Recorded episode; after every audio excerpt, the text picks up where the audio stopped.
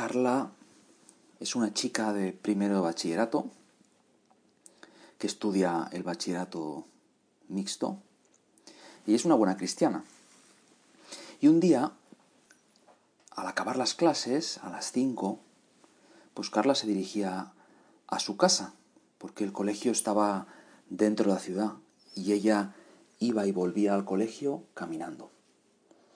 Y entonces, después de un rato de ir caminando hacia su casa, vio que delante de ella había una, una chica del colegio que también volvía sola a su casa.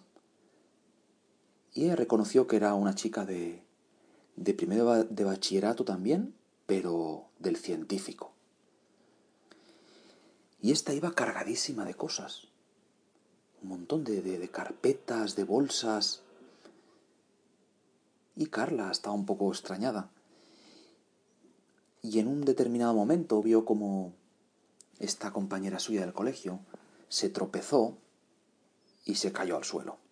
No fue una gran caída, pero lo suficiente como para caerse y todo lo que llevaba encima, el móvil, los libros, eh, la, la, mochila, el no sé qué, bueno, todo, todo por el suelo, desparramado. Y entonces Carla mmm, dijo, bueno, voy a ayudarla, pobrecilla. Se acercó a ella, porque iba unos pasos detrás, y le ayudó a coger todo, a recoger las cosas del suelo. Y dijo, ¿dónde vas? ¿A dónde vas? Voy a mi casa. Y dijo, pues mira, mm, ¿por dónde vives? Pues vivo por esa zona de ahí, le explicó, en fin, esa calle, esa zona. Entonces Carla le dijo, ah, pues mira, yo también, pues vivo por ahí cerca, la verdad. Si quieres, te acompaño a tu casa, visto que vas tan cargada. Y una vez lleguemos a tu casa, pues dejamos las cosas y ya me marcho a la mía. Ah, pues muchas gracias. Y entonces empezaron a caminar hacia la casa de esta segunda chica. Y entonces en el camino, como es lógico, empezaron a hablar a un metro y medio de distancia para, mantener la distancia de seguridad y con las mascarillas puestas. Y bueno, descubrió que esta chica de, de ciencias se llamaba Laura y empezaron a hablar de camino a casa. Y entonces, mmm, al final, mmm, pues Laura le contó que estaba pasando un mal momento en su vida. Dijo, mira, las notas me han ido fatal, era una época parecida a esta, mayo, estaba acabando el curso y había tenido un año muy malo, las notas me han ido fatal. Además, en mi familia tenemos problemas, tenemos una situación difícil. Y ya por si fuera poco, hace tres, cuatro días me dejó el novio. Claro, tenía tres tomates ahí que hacían a Laura estar bastante mal.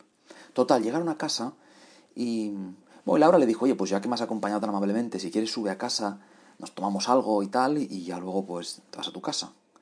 Y Carla aceptó, entonces subieron arriba en el ascensor y bueno, pues engancharon, estuvieron hablando al final toda la tarde. Se pusieron a hablar de cosas del colegio, de no sé qué, de historias de Instagram, no sé cuándo. Empezaron a hablar, estuvieron ahí a gusto hablando y entablaron una buena amistad. Y al final de la tarde, pues ya se fue a su casa Carla. Bueno, pues poco a poco ya en el cole se veían y de vez en cuando hablaban un rato, algún día llegaron a salir juntas, algún viernes se fueron por ahí a tomar algo juntas con otras amigas. Entablaron amistad, en definitiva. Y así fue la cosa hasta que llegamos a segundo bachillerato, cerca ya la fecha de la selectividad. Y entonces, un día, Laura le dice a Carla, ¿podemos hablar? Y Carla le dijo, por supuesto, claro que sí. Y entonces le dijo, mira, no sé si te has preguntado alguna vez por qué yo aquel día en el que nos conocimos de verdad, ya nos habíamos visto, pero nos conocimos, empezamos a ser amigas, iba yo tan cargada de cosas. Y Carla dijo, pues no, no, no me lo he preguntado, no sé.